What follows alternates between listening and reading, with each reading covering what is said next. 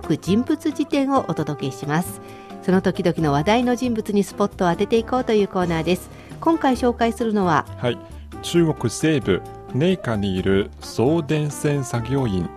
李国印さんです。はい、えー、ちょっとこのとこ有名というか名前よりも顔が非常に有名になった人ですね、はい、そうですね、えー、この李さんは蘇州の弁護士事務所で働いている日本人女性と列車の中で知り合って、はい、恋愛関係になってそして結婚したという話が先週報道されて2人とも話題になっています。そうですね。あの2人のツーショットの写真が結構ネット上でも公開されたりとか、ね、いろんなところで見かけていますが、はい、今日はこの2人のうちの、まあ、ご主人の方というか男性の送電線作業員李国院さんを紹介していきたいと思います。はい、まず中国の送電線作業員とどうして日本人の弁護士事務所で働いている女性が出会ったんでしょうかね？そうですね、えー、それは2009年7月、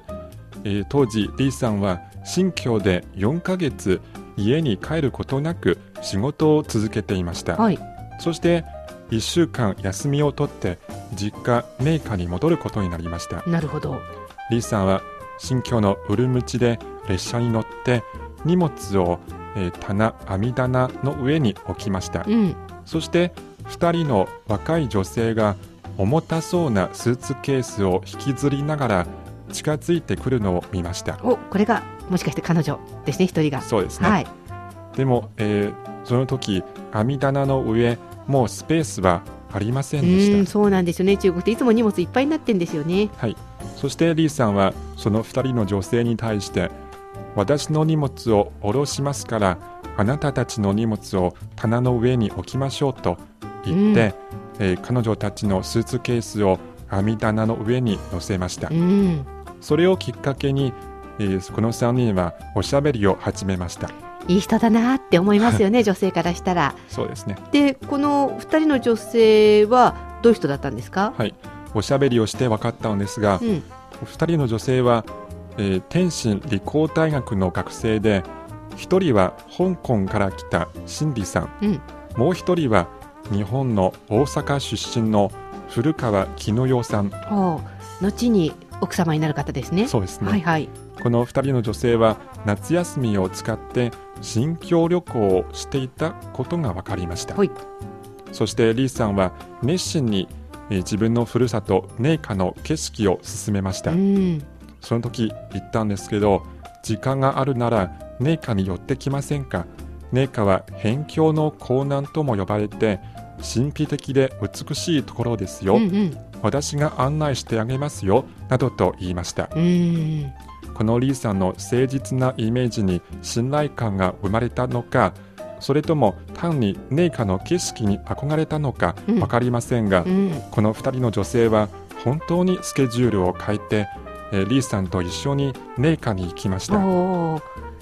そして寧夏の名所観光名所を回って、うん、地元の美味しい食べ物をたくさん食べました。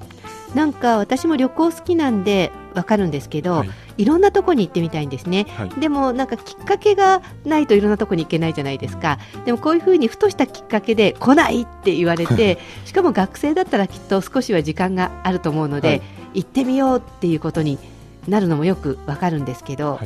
で寧夏に行くわけですね。そうですね、うん、その寧夏での旅を終えて、はい、えー、この3人は別れましたがそはい、その後もリーさんと古川さんは連絡を取り続けていました。そしてこの2人の間でいつの間にか恋心が芽生えました。シンディさんじゃなくて古川さんの方だったっていうのがやっぱりなんか運命だったんでしょうかね。はい、そうですね、うん、で、まあ、このリさんの方はいいんですけど古川さんって日本人だから、うん、天使の大学を卒業して日本に帰らなかったんですね。そうですね。2010年古川さんは卒業して蘇州の弁護士事務所に就職しました。でも李さんは新疆で仕事してたり寧夏の人だから蘇州だったらだいぶ離れてますね。そうですね。ですので李さんとの連絡は主に携帯電話とインターネットで、えー、連絡してました、はい、最初はお互いに言葉があまり通じなくて大変でしたが、うん、古川さんは映像チャットで李さんに日本語を教えたりそして蘇州の中国語の塾に通って、中国語を勉強していました、なるほど。今はまあ映像チャットがあってなかなか便利な世の中になってきましたからいつも一緒にいなくても気持ちは通い合うってことなんでしょうね。そうですねまあ、ふとしたことで列車で出会った2人なんですけれど、はい、えー、その後もいろいろ連絡を取り合って恋愛関係になりました。となるとやっぱり結婚したいなって話にはなると思うんですけど、はい、2人はよくても中国人と日本人のカップルといったら結構周りも黙っていないんじゃないんですかね。そうですね。確かに、えー、リーさんが日本人女性と付き合っているということは友達にも知られましたが、うん。うん、その友達は心配していました。えー、ななんで？やはり送電線作業員は学歴も低いし、うん、いつも屋外で仕事をしている。そうですね。こんな仕事をしている、えー、送電線作業員に対しては中国人の女の子でも相手にしてもらえない、うん、それなのに学歴が高くホワイトカラーでもあるししかも外国人女性と付き合うなんて無理だろうなどと言われました。うん。まあでもこの古川さんから言わせれば学歴とか仕事なんて関係ないんだけどなってところだと思うんですけど、はい、でもやっぱりこう客観的に見るとそういうことを心配する人もいるわけですね。そうですね。で李さんはそういう友達に何て言ったんですか？やはり李さんは学歴や仕事などは気にせず、うん、心が通じ合えばいいと言いました。あ私と同じ意見ですね、はい、それで、えー、まあいよいよ結婚ということになったらやっぱり最大の、まあ、障壁というか壁というかご両親にそう紹介しなきゃいけませんね。そうですね、うん。えー、3年後2人はついに結婚が決まりました、はい、そして双方の実家を訪れましたが、うん、どちらの両親も反対しませんでした。いい両親ですね。はいよかったですね、うん、そして、えー、リーさんは家を買おうと、えー、自分が長年節約して貯めてきたお金を使って頭金を払ってローンで買うつもりでしたが、はい、そういうことを奥さんの古川さんに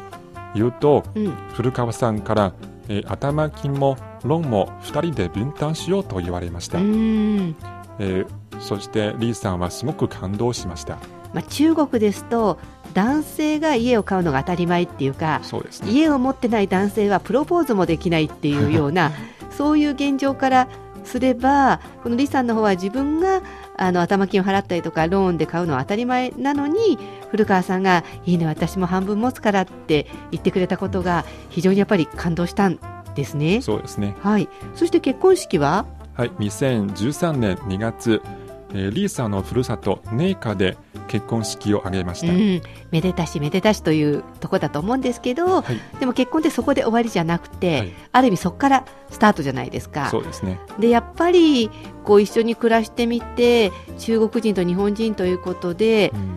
まあ、うまくいってるから今話題になってるんだと思うんですけれどどういうところがこううまくいく秘訣なんでしょうかね？やはり相手を思いやる心ですかね。うんそれにはやっぱり国は関係ないんですかね、国とか国境とかね。はい、実は具体例もありますが、はい、まず一つ、リーさんは仕事でいつも中国各地を回って家にいる時間少ないですね。でも、えー、奥さんの古川さんはご主人のリーさんの仕事の邪魔にならないよう、えー、電話したい場合いつも、えー、リーさんからもらった仕事のスケジュールを見てえー、リーさんが休憩中だろうと思う時間帯に電話します。自分がかけたいからかけるってんじゃなくてちゃんと相手のことを思いやるってことですね。はい、うん、それ逆にリーさんもそういうふうにやっていますけど、うん、リーさんはまあ、どちらかというと中国西北部の人間で、はい、まあ、辛いものが好きですね。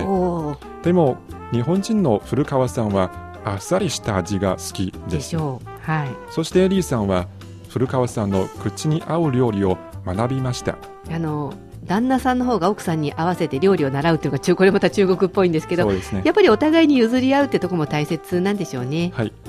えー、でも今は、えー、古川さんはリーさんが作った魚香ロース、はい、それからゴンバオジーディンなど、まあ、つまり辛いものも好きになりました。そしてリーさんも古川さんが作ったお寿司カレーが大好きになりました。うん、まあ、どこの話を聞いてもやっぱり片方が片方にただ合わせるだけじゃなくて、はい、お互いにこう歩み寄るっていうか、はい、お互いにこう近づくっていうことが大切なんだなということがよくわかりますね、はい、はい、こんなカップルがどんどん増えるといいなと思います。